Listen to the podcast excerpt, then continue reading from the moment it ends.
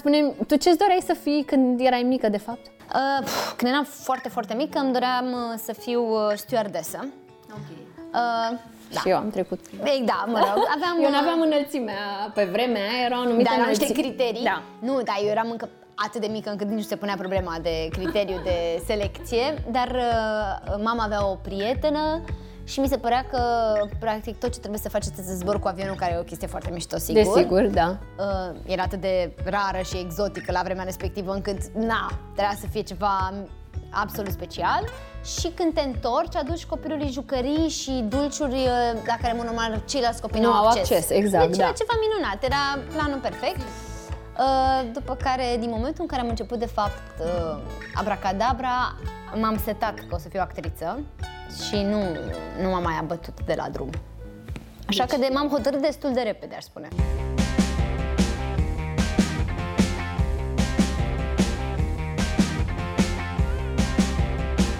Poveștile Adiniș Bună ziua și bun venit la un nou episod din Poveștile Adiniș, iar invitata mea de astăzi este Dana Rogoz. Bun venit! Mulțumesc de invitație, bine v-am găsit. Îți mulțumesc că ai acceptat această invitație. Dana, eu fac parte din uh, acea generație care, desigur, te știe ca Avram Burica. Eram uh, înnebunită să te văd în fiecare weekend, uh, poți să-i întreb și pe părinții mei. Uh, era o ceartă de fiecare dată pentru că nu vreau nici măcar să mă duc la spălatul pe dinți, pentru că trebuia să nu pierd nicio secundă din uh, Abracadabra. Uh, dar desigur, um, acum te cunosc de ceva timp și te-am cunoscut uh, în, ca persoană fizică, ca persoană din uh, spatele televizorului și eu te-am cunoscut în uh, rolul tău uh, de mamă. Cum uh, ți se pare ție că a fost trecerea aceasta de la copilul vedetă la actrița și femeia Dana Rocu? N-a fost tocmai o trecere bruscă, să spunem. Uh, Au trecut foarte mulți ani de la momentul despre care vorbești tu. Într-adevăr, e impresionant faptul că generația Bracadabră e acum generația de părinți. Și uh, mie îmi place asta că atunci când, de exemplu, când, uh, când vorbesc pe Instagram, pe blogul meu, când mă adresez comunității mele, știu că în mare parte sunt părinți, pentru că sunt cei care mă urmăresc, așa cum ai spus și tu, de când eram copil și cumva am crescut împreună și avem aceleași preocupări și avem aceleași griji, adică mi se pare că nu trebuie să fac un efort să mă adresez unei alte comunități care e un, cu tot o altă etapă. Nu, eu știu că publicul meu este publicul acum de părinți, mă rog, care ești care au acest plan, care își proiectează, au aceste gânduri și așa mai departe. Uh, Așadar, nu știu, trecerea n-a fost uh, peste noapte. Um, Mi-am dorit, într-adevăr, să fiu foarte repede mamă. Mi-am dorit uh, de pe la, nu știu, 18 ani, când am ajuns în- la facultatea de teatru, le-am spus colegilor că eu clar în anul 4 o să fiu însărcinată. Știam că se poate, că mai există. Deci, nu știu, trebuie doar să vă gândiți, practic, ce o să joc eu cu burtă. Asta era... Atâta trebuie. Mă rog, eram foarte copil, de fapt, și nu eram deloc pregătită să fiu mamă la vârsta respectivă. Și, uh, slavă Domnului, n-am, uh, n-am insistat să fac uh, acest pas prea repede, pentru că mi se pare că trebuie să vină, în, nu știu, într-un anumit moment în care ești, în primul rând, pregătit pentru o schimbare, pentru că eu cred că este o schimbare și că nu trebuie să te o- opui acestei schimb- schimbări, pentru că altfel îți va fi greu. Uh, Cred că trebuie să știi de la bun început că un copil îți schimbă complet viața și apoi să te bucuri de tot ce vine. Și uh, uh, da, deci maternitatea a venit ceva mai târziu, dar cred, chiar cred că a venit când trebuia. Oricum, uh, așa cum uh, vorbeam noi un pic mai devreme în, uh, înainte să începem filmarea, am văzut uh, recent uh, o postare a colegilor tăi de film uh, din uh, Slovacia care spuneau că um, seamănă cu o puștoaică de 20 de ani, dar de fapt ea este mamă de 2 și într-adevăr nu te-ai schimbat foarte mult. Mulțumesc, mulțumesc. Uh, Da, pot să zic că am un- un avantaj când mă- sunt chemată la castinguri, sunt chemată cumva pe o vârstă mai mică decât cea din buletin. Uh, pentru acest film, în schimb, n-a fost neapărat un avantaj, pentru că noi trebuie să fim cumva un grup la aceeași vârstă și au încercat inițial să mă maturizeze din machiaj. Uh, inițial uh, eram chemată la o probă, asta ca să facem o paranteză, pentru un rol, uh, uh, eram fata din grup cumva mai mică decât ceilalți, dar apoi au vrut să, să-mi ofere acest rol care era un rol principal și au zis hai că rezolvăm noi cumva, o mai maturizăm din machiaj, din costum și până la final au spus că nu trebuie să aibă domnule aceeași vârstă și atunci am dat buletin, am vârsta asta, am vârsta asta. Mă rog, că trebuia să fiu cumva Ai dovedit-o și 35 cu Lia, că ai plus. luat-o cu tine, practic, și Da, sunt și uite, mamă. Sunt și mamă, sunt și mamă. Mă rog, dar uh, mulțumesc, că o iau ca pe un compliment. Este un compliment. Um, da, spune tu ce-ți doreai să fii când erai mică, de fapt? Uh, pf, când eram foarte, foarte mică, îmi doream uh, să fiu uh, stewardesă. Ok. Uh, Da. Și eu am trecut prin Ei, da, asta. mă rog, aveam, eu uh, n-aveam înălțimea pe vremea aia, erau anumite Dar erau niște înălțimi. criterii. Da. Nu, dar eu eram încă atât de mică încât nici nu se punea problema de criteriu de selecție, dar uh, mama avea o prietenă și mi se părea că practic tot ce trebuie să faci este să zbor cu avionul, care e o chestie foarte mișto, sigur. Desigur, da. Uh, era atât de rară și exotică la vremea respectivă încât, na, trebuia să fie ceva absolut special și când te întorci, aduci copilului jucării și dulciuri uh, la care, în mod normal, ceilalți copii nu, Nu au acces. acces, exact, Deci era da. ceva minunat, era planul perfect. Uh, după care, din momentul în care am început, de fapt, uh, abracadabra, m-am setat că o să fiu actriță și nu, nu m-am mai abătut de la drum. Așa că de, m-am hotărât destul de repede, aș spune. În afară, um, copiii au șansa să meargă în firme și să facă practic, internship-uri și așa mai departe. Chiar și fica noastră o să vină în două săptămâni la Adini și cu prietena ei cea mai bună să facă o săptămână internship trimiși de la școală. Uh, ea a ales să facă în Adiniș pentru că îi place foarte, foarte mult. Uh, ea zice că o să preia, deci uh, o să... Cândva, uh, O să fie Anabela, ea o să te în intervieveze acest camp. aici. Nu, dar uh, metoda aceasta de școală cumva cred că îți dă un insight mult mai bun într-o firmă, să vezi, zici, băi, uite, cum te gândești tu, cum ne gândeam noi pe vremuri. Uite, eu îmi doresc să fiu stewardesă, dar ce presupune toată chestia asta? Și când o faci cu adevărat, realizezi că poate, "Mm, nu cred că este de mine. Și cred că este foarte important să-ți găsești cumva menirea în viață, pentru că dacă stai să te gândești, um, cea mai mare parte a timpului noi o petrecem muncind. De acord, dar cred că de fapt uh, există și un risc. De exemplu, Marian Relea, magicianul Dan, Da. tot repeta faptul că mă voi plictisi, ceea ce era posibil. Încep prea repede un lucru, îl, îl guști din plin și la un moment dat poate să fie un nivel de saturație. Să zici, gata, am bifat chestia asta. Adică nu știi de fapt dacă lucrurile se vor menține pe termen lung și sunt pasiuni care apun foarte repede și din potrivă mie mi se pare că la 18 ani chiar să nimerești ceea ce îți dorești cu adevărat Da, e noroc. e, da, e, E- e, e o șansă. Da, exact. Adică mie mi Da. se pare... Eu am fost un copil care și-a câștigat salariul de la uh, 9 ani, foarte muncitor, uh, foarte independent și um, m-am schimbat mult după ce am devenit mamă și mai ales în ultimii ani, mi se pare că după 30 de ani eu am învățat să spun nu, să aleg conștient, eram cumva purtată de val. Faptul că mie mi se oferise această șansă, nu știu, viața mi-a oferit această șansă și m-a făcut cumva să am un drum și un țel de la 9 ani, să spunem, um, pe de altă parte, m- m-a pus de puține ori în postura de a alege conștient. Și repet, abia după 30 de ani am început să spun nu, am început să știu de fapt ce îmi doresc cu adevărat, uh, care sunt limitele mele și așa mai departe. Și uh, știu asta pentru că, de exemplu, când aveam, nu știu, vreo 20 de ani, la un moment dat, într-o excursie în Cambodgia, cu rucsacul în spate, m-am întâlnit cu o, o fată care venea din Mexic și care tocmai terminase facultatea și își luase un an sabatic, stătea pe o plajă în Cambodgia. Pentru mine mi se părea ceva de neiertat. Cumva mi se părea, cum adică? Nu, era înainte de facultate, tocmai terminase liceul, era foarte mică de vârstă și își luase acest an uh, de călătorit, de așa. Și mie mi se părea, cum adică? Păi și ce faci? Păi și cum? Și din ce bani? Banii părinților? Și cum ai putea să faci chestia asta? Adică eram foarte, uh, cum să zic, reticentă la genul ăsta, la stilul ăsta de viață și am și de cât timp ești pe plaja, plaja asta? Și era, nu știu, două luni? De două luni stai aici? Deci mie mi se părea ceva revoltător.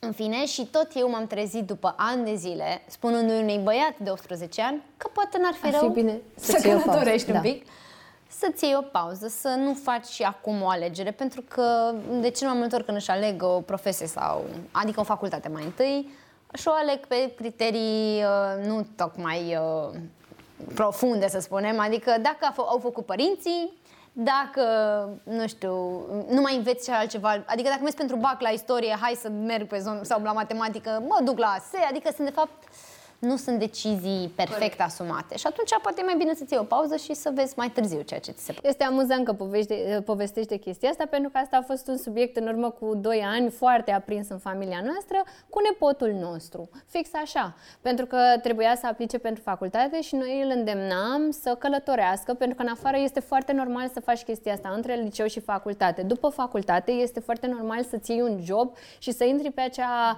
uh, pe acel drum. Domnule, trebuie să ai un job, te duci la job, după aia cunoști pe cineva, după aia te căsătorești, după aia faci copil, este partea aia. Și noi, toată familia, îi spuneam, trebuie, trebuie să pleci, trebuie să pleci, tu ai, nu, nu o să mai stai la 25 de ani să faci chestia asta, nu, pentru că urmează rata la casă sau mai știu eu ce, ai alte priorități. Și exact Exact despre asta vorbim, dar și aici mie mi s-a schimbat această mentalitate.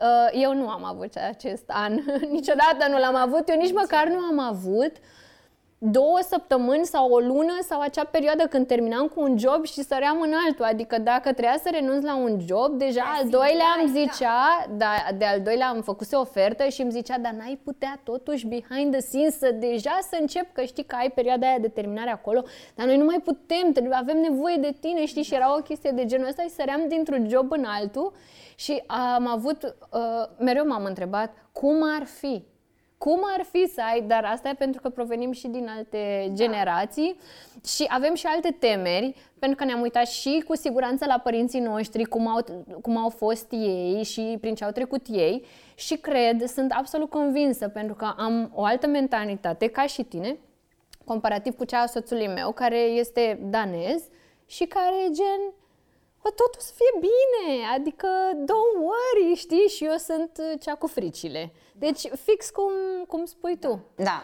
Dar uh, la tine în familie, um, frații tăi, ei nu sunt artiști, ei sunt... Să știi că... Ce rol au jucat ei în... Uh, te-au inspirat? Ce Să știi că mijlociu, adică am doi frați mai mari, Radu și Andrei. Andrei este medic, boli infecțioase exact. în perioada asta, practic, trăiește o altă viață. Uh, celălalt este, a terminat psihologie și asistență, asistență socială și acum este game designer. Deci, practic, scrie scenarii de jocuri pe calculator. Deci tot într-o zonă art- Începe, da, artistică da. își desfășoară activitatea și a scris foarte multe scenarii de-a lungul timpului și are o minte foarte, foarte creativă și cred că ar fi fost un actor foarte bun, sincer. Uh, și cumva... Asta? Mm, s-a gândit, să știi, de, mm, s-a gândit așa la un moment dat în viața lui, după care, nu știu, cred că a avut o discuție cu tata, care probabil i-a tăiat uh, aripile.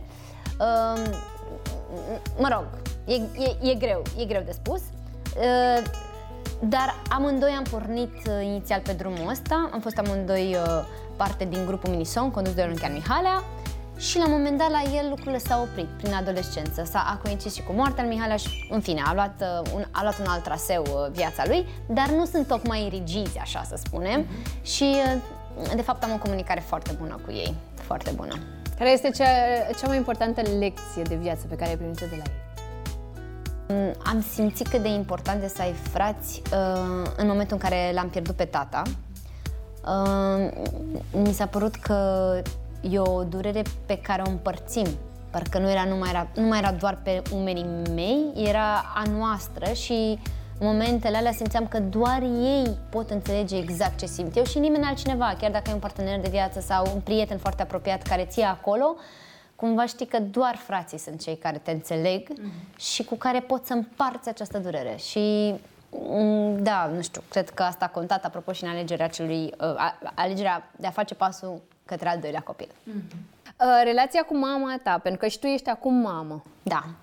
Există ceva care atunci când erai mică, poate un sfat sau o chestie pe care ți l-a dat mama ta, care la momentul respectiv nu ți se părea de importanță, că na, era vorba despre tine și știm foarte bine că nimănui nu-i place restricția, dar uh, acum în rolul tău de mamă, îți aduce aminte de mama mea îmi zicea pe vremuri că eu nu trebuia să fac chestia asta. Și acum o aplici tu în rolul tău? Multe lucruri pe care le-am preluat de la mama, multe, multe, adică m- pentru că mama a fost părintele prezent în viața mea, mama a fost cea care, nu știu, făcea de fiecare dată bagajul pentru filmări, mama am luat temele, mama stătea cu mine la teme, uh, o lungă perioadă de timp am, am locuit doar cu mama, noi două într-o garsonieră, deci uh, am avut o, o relație foarte, foarte, foarte puternică și, și complicată în același timp. Și acum, cumva, m- o reevaluez, mă tot întorc în relația mea cu mama ca să pot să gestionez relația mea cu copiii mei. Adică mi se pare că e, de fapt, un foarte lung proces de autocunoaștere, m, care cred că e necesar dacă m, na, vrei să ai o relație sănătoasă cu copiii tăi și așa mai departe. Și să nu facem aceleași greșeli. Da, nu, sp- adică nu o zic cu tonul că mama a greșit într-un fel sau altul, Nu, dar nu. sunt pur și simplu lucruri pe care eu trebuie să le înțeleg la mine și să îmi cunosc limitele. De exemplu, mă recunosc, adică uh, în, când vine vorba de școală, o recunosc pe mama în mine 100%. Deși am spus că eu niciodată nu-ți fac teme cu copilul, că nu mă interesează, până la urmă lasă copilul să fie liber, dacă oricum face la școală și ce nevoie. Nu.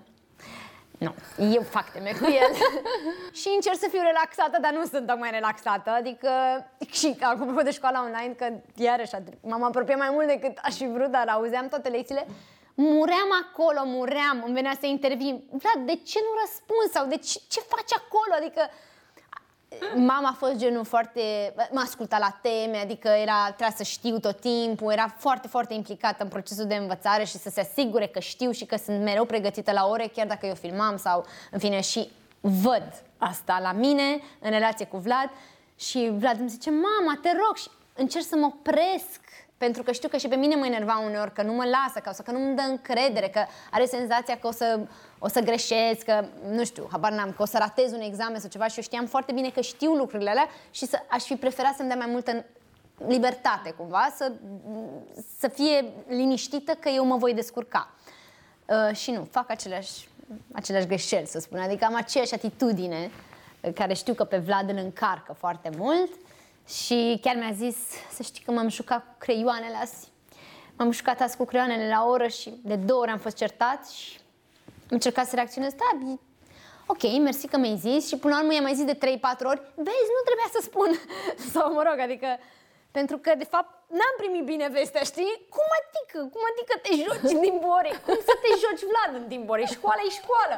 Deci asta a fost, uh, mă rog, una dintre uh, să zicem, lecțiile pe care le-am primit de la mama și pe care le dau mai departe, cum să zic, uh, Poate ar trebui să La fel. lucrezi la ar partea- trebui, ar trebui să fii puțin nu mai o să mai relaxată. bine să-ți povestească. Știu, știu, Radu, Radu, care a avut părinți foarte relaxați în ceea ce privește școala, este pentru el nu există problemele astea. Deci eu dinainte ziceam, dar ce, tem- ce teme ai? Ce, când facem temele? Radu și își pusese problema că ar putea avea teme. Are teme? Cum adică, Radu, dacă are teme? Mama, și când îl las cu el, zic, Radu, tu, tu te-ai uitat la enunțul ăsta? El le și greșește, el îl pune să facă altceva. Zic, Radu, tu ai cor, te-ai uitat ce face? Da, e foarte bine. Cum, Radu? Păi trebuia să facă pe coloana aia, nu știu ce, la la la. Dar eu sunt, repet, așa, așa au fost, de fapt, ambii părinți, dar cu atât mai mult mama. Și trebuie să stăpânesc aceste, aceste porniri de a controla tot la școală. Mai încerc cu copilul 3, poate.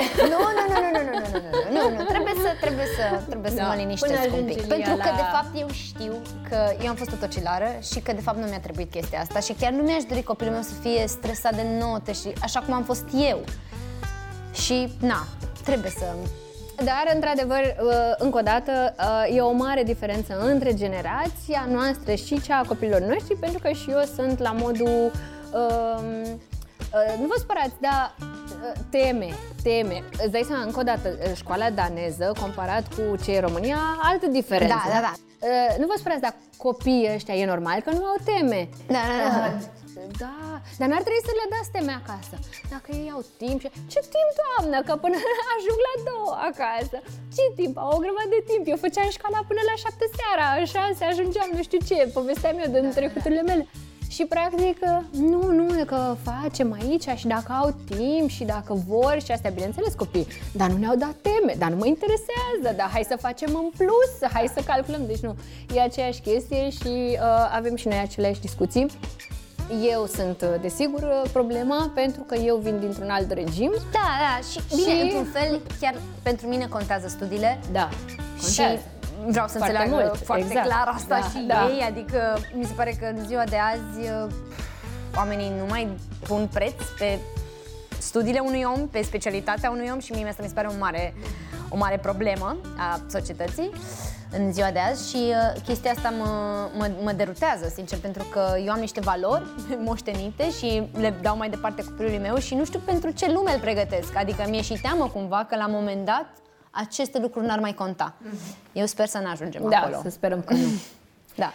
Ție îți place să um, citești povești și mai ales în, uh, în perioada lockdown-ului ai avut uh, întotdeauna o sesiune, citeai pe Facebook, exact. Care este povestea pe care le spui cel mai des copilor? Ah, nu am, uh, n-am o poveste. Adică au întotdeauna curiozitatea unei noi povești sau nu, nu se se nu este în etapa Nu. asta. Hai să vorbim de dar Vlad. Vlad are o poveste pe care m-a pus să o repet de foarte multe ori. Se numește Maimuțica Bramburica. Așa se numește cartea. și uh, uh, e o poveste foarte amuzantă, foarte simpatică. Am primit cartea aceasta cadou tocmai pentru că avea titlul uh, uh, care, na, pentru mine are o rezonanță specială. Uh, dar asta este una dintre poveștile pe care, să zicem, le-am citit cu Vlad de mai multe ori. Acum suntem, de exemplu, la etapa Harry Potter și, uh, sigur, citește și el, dar uh, n-am vrut să pierdem ritualul de a-i citi și eu povești lui. Uh, și el își citește cărțile lui, iar seara eu îi citesc și suntem, repet, la etapa în care îi citesc Harry Potter. Tu îți mai aduce aminte prima, primul sentiment, prima emoție, prima clipă când uh, ți l-au pus în brațe pe Vlad? Cum să nu? Mi-aduc aminte perfect. Adică chiar e o amintire pe care mi-o și tot întrețin și așa. Um, era și Radu lângă mine. Um, nu, nu mă așteptam să pur și simplu să, să simți că îți plesnește pieptul de fericire. Deci am auzit glasul mai întâi, uh, am auzit că țipă tare, a urlat de trei ori. Ua, ua, ua, și din urătură am dat seama că e, e bine, e bine, nu știu cum am avut feeling că e bine, că e sănătos. Mi era teama să nu cumva să nu țipe, să te gândești că ce faci în momentele alea dacă nu-l auzi urlând sau, mă rog, dar l-am pirat de bă, gălăgios încât mi-au țâșnit lacrimile instantaneu, deci nu ceva, nu, nu se puteau stăpâni în vreun fel. Și uh, da, și mi le-au adus, mi le-au pus și da, a fost foarte frumos. Atunci când compari uh, clipele acestea, dintre primele clipe cu Vlad și primele clipe cu Lia, Foarte diferite. serios? Foarte diferite. Aveam cumva senzația că vor fi la fel, dar nu, pentru că eu am născut în pandemie al doilea copil. am, am născut imediat după starea de urgență și ieșirea din starea de urgență și uh, uh, protocolul era complet schimbat. Era chiar la început de pandemie în România și lucrurile nici nu erau foarte clare, era foarte mare spaima respectivă. Am născut fără Radu de data asta, nu ne-a vizitat nimeni. Uh, na, aveam temeri mari până în ultimul moment și am plâns mai mult pentru că cred că era, mi-era și mai mare frică și cumva mă- eram și singură și mi se părea că dacă se întâmplă ceva sunt doar eu cu ea și oare să fac față. Dar tot așa, din momentul în care am auzit-o și mi-au, mi-au pus-o în brațe și mi-au spus că e bine și că e sănătoasă, uh, a fost extaz. Adică după toată frica din ultimele luni și după toate săptămânile alea de panică și de uitat la televizor și de văzut cum se gestionează această problemă a gravidelor și copiilor cu născuți cu COVID și cu toate temerile că voi face COVID și că, că nu înțelegeam cât de mare e răspândirea sau, adică erau prea multe necunoscute la momentul ăla, e din momentul în care am, mi-au pus-o în brațe și era sănătoasă, a fost o fericire, nu... Continuă așa, de cele trei zile, apropo că la Vlad în maternitate era un du-te vino continuu, deci prieteni, rude, cadouri, flori, toată lumea vrea să-l vadă, era așa un, "A, a, a", nu era liber niciodată uh, salonul la tot timpul, așa era un, și la neonato, show, toată lumea făcea poze, așa, acum liniște, doar eu cu ea, dar de fapt uh, a fost nu m-am așteptat să fie atât de frumos, pentru că m-a avut momentul ăla de liniște, de conectare, doar noi două, iarăși după două luni în care stătusem în casă doar cu Vlad și cu Radu. Mm, Aveam nevoie și de momentul ăla de, bond, de bonding, așa. Deci a fost foarte diferit, dar foarte frumos. Acum ai deja o experiență cu doi copii. Um, care a fost cel mai challenging moment din viața ta de mămică? A fost asta? Nașterea ei în pandemie, oare? Nu știu ce să spun. A, pot să spun că a fost un moment... Uh, a fost a fost așa un an al provocărilor. Cumva mi s-a părut că a fost uh, anul, adică încă de când am intrat în lockdown, eu și țin minte că prima zi în care trebuie să mergem acasă și s-a vorbit prima oară despre lockdown și așa era când vizitam standul vostru de la Rome Expo. Exact. Și eram în 8 martie și tocmai era prima mea zi liberă, mi-o luasem.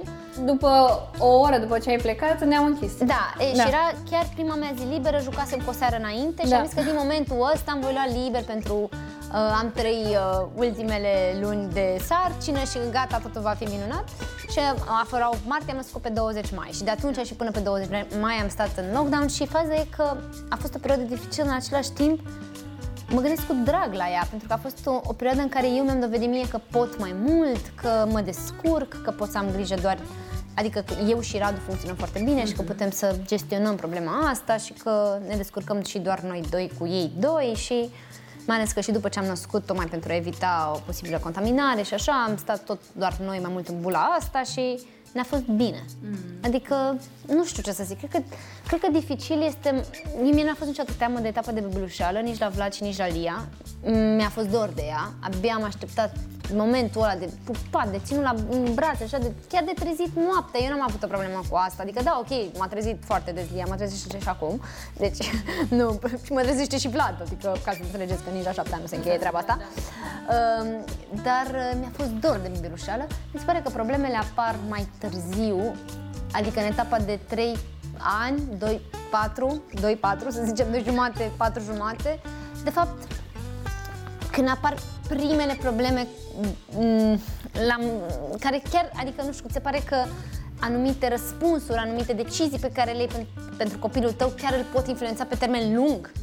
Adică mi se pare că acolo chiar e o chestie, la un moment dat devine mai greu de gestionat decât ai crede. La început când e mic are nevoie de iubirea ta și să fie acolo și atât. Nu știu, și restul lucrurile sunt cumva simple. N-ai un... Adică ești, eram, știam, îi dai mâncare, îl pui la sân, doarme, check, tot era pe perfect, perfect, perfect, perfect. Am văzut eu și prin niște postări caițelele tale, tot, tot, tot era, organizată. E din momentul în care copilul are o personalitate care, adică nu e un mini Mm, mini-mama, mini-tată, nu știu, adică la modul că nu suntem noi în miniatură, ei mm-hmm. sunt altfel și trebuie să te adeptezi nevoilor lor, adică trebuie să fii, și pentru asta trebuie să fii foarte atent, foarte prezent la fiecare, nu știu, răspuns sau reacție, mm, ai milioane de interpretări, adică din momentul în care vrei să te implici, noi chiar am vrut să fim foarte prezenți și să înțelegem pe copiii noștri, lucrurile nu sunt tocmai simple. Adică eu și acum am multe momente în care nu știu dacă am luat decizia corectă în ceea ce privește pe Vlad, dacă trebuie să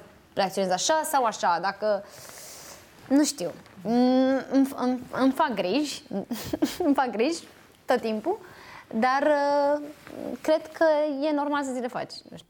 Cum vă împărțiți voi tascurile tu cu Radu?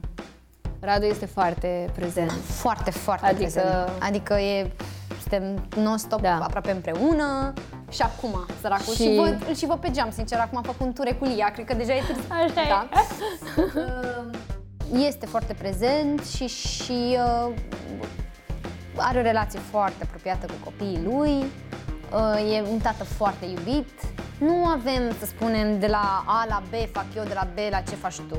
Sunt momente în care eu pot să preiau integral anumite sarcini, să spunem, ok, o perioadă în care eu mă, mă ocup mai mult, poate, și sunt perioade în care preia el mai mult, nu știu, nu, repet, nici nu controlizăm. E, un, nu e o echipă. Da, okay.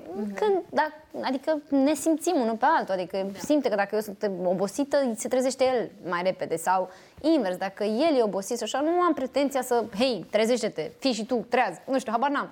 Adică ne simțim unul pe altul. Ne-ai demonstrat cât ești de independentă Uh, nu-ți uh, fac complimente gratuite, ci pur și simplu uh, te vedem prin toate postările tale, proiectul tău de filmare, cum ai plecat tu cu Lia mică în bagaj la filmări și este absolut impresionant ceea ce ai făcut în contextul în care noi, uh, într-un context anormal, că este, și, este vorba și de o perioadă uh, cu pandemie și nu ai putut să-l iei pe Radu și pe Vlad cu tine, pe lângă toată chestia asta, uh, Lia mică, în altă țară, toate, absolut toată nebunia asta. În același timp, ne uităm la femei care nu îndrăznesc să facă un astfel de pas nici într-un context normal. Și acum, bine, cum facem oare să ne schimbăm această mentalitate că atunci când uh, devenim mame nu mai ne oprim din lucru, nu mai ne continuăm proiectele sau mentalitatea asta în care ne pune gen că mai este și este pe plan internațional. Ești mamă acum? Stai acasă. Cred că dacă tu ești confortabilă cu statul acasă, e perfect să faci asta. Iarăși, nu cred că trebuie să ai nici... Nu trebuie să împlinești nici așteptările altuia. Dacă ție îți place și vrei să trăiești chestia asta și vrei și te face fericită să rămâi acasă, poți să rămâi acasă atâta timp cât, sigur, statul sau cineva te ajută sau ai posibilități financiare și ești ok și ești, na, ești independentă financiar în primul rând, că cred că asta e o, o problemă și probabil că asta și le determină pe multe mame să intre mai repede la la job. Dar, uh, dar dacă ai vrea să faci și de fapt vezi statul acasă ca pe un soi de sacrificiu, uite, ah, am pierdut, din cauza copilului, nu mai pot să fac aia, nu pot să mai văd, nu știu ce, aia, aia nu e o problemă. Aia, aia e o problemă, adică aia cumva trebuie rezolvată, trebuie să ceri ajutor, cred, din punctul meu de vedere, adică dacă n-ai un ajutor să-l ceri, pentru că chiar râdeam cu Adela că dacă e cu sacrificiu, nu e beneficiu. Deci nu e nici bine nici pentru copil. Da. Eu chiar cred că e important să stai, petreci mult timp cu copilul. Și de-aia cumva uh, am ales să merg cu ea. Adică, ok, meserie, meserie, dar dacă nu mi s-ar fi permis să merg cu ea, n-aș fi Era mers. Și Era și foarte mică, dar iarăși alți, alte actrițe în locul meu ar fi zis, băi, avea șase luni, ok, poate să treacă pe, nu știu, uh, lapte formulă, o crește o bonă, mai vii din când în când, habar n-am, nu știu. Dar pentru mine lucrurile erau foarte clare, eu alptam, vreau să stea cât mai mult timp cu mine, în primul rând, pentru că eu chiar cred că, mai ales la vârste așa de mici, copilul e acasă și e în siguranță când e cu părinții. Adică așa simt asta. Uh, și da, cred în acest, chiar de curând am lansat această discuție că n-aș vrea ca acest quality time să fie cumva o amăgire a parentingului modern în care avem senzația că, ok, putem să lipsim toată săptămâna, că dacă la final, duminică, mergem cu copilul la muzeu, gata, am bifat quality time și mai bine, mai puțin, dar mai bun. Cred că nu poți să știi uh, care e acel quality time cu adevărat, mm-hmm. că el cred că nu cred că vine programat, cred că trebuie să încerci să fii prezent. E, în ceea ce privește plecarea mea, ea avea inițial cu totul alte coordonate, adică această filmare. Eu când am luat casting știam că sunt însărcinată, dar trebuia să filmez în România, am zis că ok, o să pot să-mi iau o rulotă aici sau, adică, mă rog, o rulotă de filmări dacă nu aduc eu o altă rulotă în care să doarmă Lia, în care să tot așa să fie lângă Voi cu mine. rulota. Da. Uh, spune-se că te întrerup. Uh, dacă auziți zgomotele pe fundal, Lia, Lia. bucuria, este cu noi. Da, deci și cu Radu este sus. sus la etaj cu Radu, se joacă, deci uh, astea sunt zgomotele care da. uh, influențează filmarea, dar care nouă ne fac foarte mare plăcere pentru da. că știm... Uh, sunt prezenți, sunt se prezenți. joacă. Um, da, deci avea cumva alte coordonate, după care a, a venit pandemia și lucrurile s-au schimbat. Și iarăși a fost un moment în care cumva toată lumea din exterior îmi spunea Doamne, dar cum ai putut? Și, și acum primesc foarte des această, această reacție pe care ai avut-o și tu. Și mie nu mi se pare că am făcut o chestie senzațională, adică cumva tot timpul am tras de mine și, na, cred că de când eram copil nu aveam doar teme, aveam și filmări, nu aveam doar școală, aveam și job, adică tot timpul am, am repet, E n-am, un lifestyle, e da, un ritm de n-am viață. Da, așteptat să-mi pice lucrurile Da. din cer și uh, iarăși dacă mi-ai fi spus cu un an înainte uh, uite, o să urmează să fii doar tu cu fetița ta într-o ți- țară străină, departe de ei, în plină pandemie, m-aș fi gândit la un scenariu apocaliptic, dar cum, dar în ce situație, dar cum să fim doar noi două, desigur ceva nasol s-a întâmplat și de fapt ne-a fost foarte bine, am trei clipe foarte frumoase împreună, a crescut acolo mult, s-a dezvoltat, mă rog, sigur ne-am întors și în țară, adică am stat o perioadă foarte lungă, mergeam, aveam f- f- într-un dute vino, cea mai lungă perioadă de ședere acolo continuă a fost de o lună. A terminat filmările cu ea mergând în primăvară, deci am mergea prin Bratislava de una singură deja. Uh, dar, uh, nu știu, am, mi-a dat forță, de fapt, toată experiența. Chiar dacă aveam, nu știu, col la 5 jumate dimineața, trebuia să ne ia, de exemplu, mașina pentru filmare, eu știam că trebuie să mă trezesc la, nu știu, 4 jumate. De obicei aveam bagajul făcut de cu seară, îl pregăteam pentru ea, că bagajul era mai complicat, cu schimburile, Uh, piureurile, de obicei mai făceam a doua zi dimineață, băgam la, aveam un steamer în camera de hotel, deci puteam oriunde să pot să-i gătesc uh, piureu sau ce trebuia să introduc o legumă nouă, că era în etapa, mai ales la început, era în etapa de... Am neapărat nevoie de conopidă și n-am găsit și rugam pe mame să mi aducă conopidă sau habar n-am ce voiam eu să introduc nou acolo în alimentație. Uh, și uh, eu, ea de obicei dormea, pac, pac, o luam, mașina noastră avea întotdeauna scaunul pregătit pentru ea, adică erau, ei erau foarte atenți la asta și la cadru, de, indiferent unde filmam, există o cameră pentru alăptat, o cameră pentru noi două, în care ea să, să fie tot timpul aproape de mine în același timp și mm, suficient de departe de zgomotul de pe set. Adică era așa un echilibru perfect și sigur că efectiv la cadru cât eram eu, exista acolo, deci, ca să nu se înțeleagă, numai că era tot timpul așa pe da. mine, exista evident o persoană care avea grijă de ea, un fel de, să spunem, babysitter, dar era o, part, o persoană din echipă chiar. Erau două fete care făceau curândul Uh, foarte drăguțe și a fost, a fost, na, a fost primul contact al ei cu o persoană din afara familiei, a fost prima oară, eram, doamne, doamne, să se... Cred că fetele alea se băteau pe rolul ăla, cu siguranță. Da, mă rog, ideea e că o plimbau foarte mult și știam că îi, face, îi place asta cu plimbatul cu căruțul și am zis, ca să o câștigăm, ca să, să fie bine. Keep moving! Păi, ideea e să te oprești. Oprim, oprim, oprim și prima oară am filmat la munte undeva, era foarte frig și prima oară după două ture de, pe lângă cadru, a dormit. Și după, la prima filmare chiar întrebam Lia, Lia, după fiecare stop, Lia? Și îmi ziceau sleeping, perfect, Lia, Lia, sleeping, perfect. Mamă, și când a dormit în prima zi vreo șapte ore la filmare am zis, my god, ce noapte voi avea! Zic, dacă doarme în timp ce eu filmez, înseamnă că va fi trează, că eu ar trebui să mă culc. Și s-a întâmplat, au fost câteva nopți acolo geniale în care pe la 3-4 dimineața ziceam, Lia, tu chiar trebuie să dormi. Deci noi că ne trezim într-o oră. adică în două ore vine mașina să ne ia și practic. Dar era foarte entuziasmată că avea foarte multe, de, adică se dezvolta cognitiv, de putea să se ridice și ținea morții să-mi arate chestia asta în mijlocul nopții. Mă rog, dar uh, am avut și uh, susținerea lor și uh, chiar am, a filmat și Pavel Bartoș uh, și Andreea Vasile, deci doi actori români și și Andreea mă mai ajuta și, și chiar și Pavel uneori, dacă se mai întâmpla să ne potrivim pe anumite zboruri, mai, îmi mai lua un căruț. A început era ceva ciudat pentru că iarăși cu fiind cu pandemia nimeni nu se apropia de tine și chiar dacă eu eram și cu bagajul și cu fetița și așa și eram Ar vrea să te ajute, da. Erau așa pe genul, parcă nu te-aș ajuta, da. că parcă nu știu nici eu, nici tu, noi să nu ne punem în pericol, știi, cumva. Uh, după care oamenii, mă rog, au început să fie mai relaxați și în fine, și și eu și a fost în regulă. Viața ta are un uh, ritm și întotdeauna l-a avut foarte puternic și copiii voștri sunt decupați din reviste. Acum imaginează-ți, m- mm, având experiența asta pe care deja o ai și o ai de când erai mică, m- mm, ți-ai dori aceeași carieră pentru copiii tăi? Nu știu ce să se răspund la această întrebare. Mie mi-a făcut plăcere, adică pentru mine a fost o mare bucurie și o experiență foarte frumoasă. Și ei dacă vor vrea să meargă pe drumul ăsta, eu sigur că îi voi susține, îi voi ajuta, dar nu vreau să-i forțez în niciun fel, adică aștept mai mult să vină din partea lor această chemare. Mi se pare că Vlad în momentul ăsta nu are neapărat, uh, nu știu, nu are nicio o dorință specială să se apropie sau a avut o perioadă în care era mai interesat, acum nu, nu, mm-hmm. nu-i, nu-i face o special plăcere. Dar uh, l-aș lua, de exemplu, mai târziu, i-aș lua pe amândoi, de altfel, cu mine la repetiții la teatru, mi se pare că e o lume frumoasă, de fapt.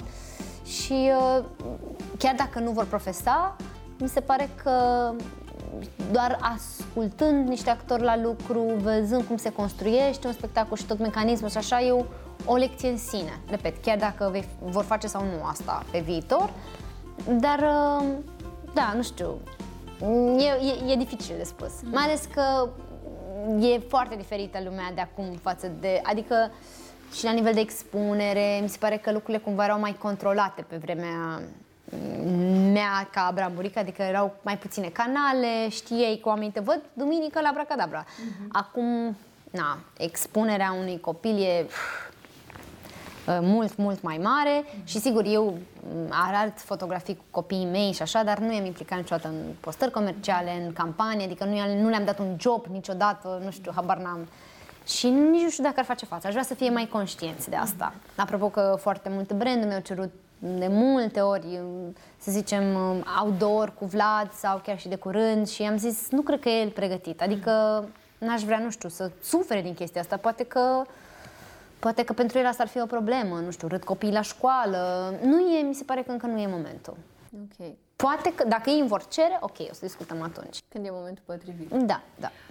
Ultima mea întrebare, pentru că în curând va trebui să mergi să-l iei pe Vlad de la școală Da. și um, m-ar interesa doar să știu dacă ar trebui să filmezi un film regizat de Radu, desigur, despre tine, mămica lui Vlad și al ei. Cum o să se cheme acest film?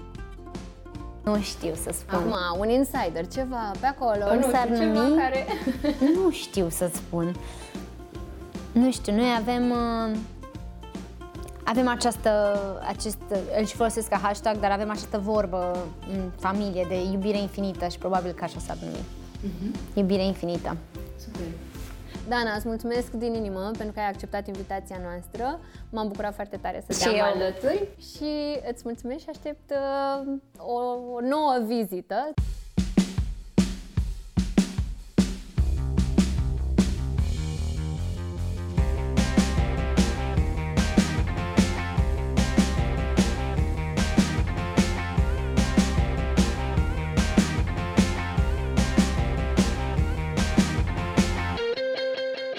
Poveștile Adiniș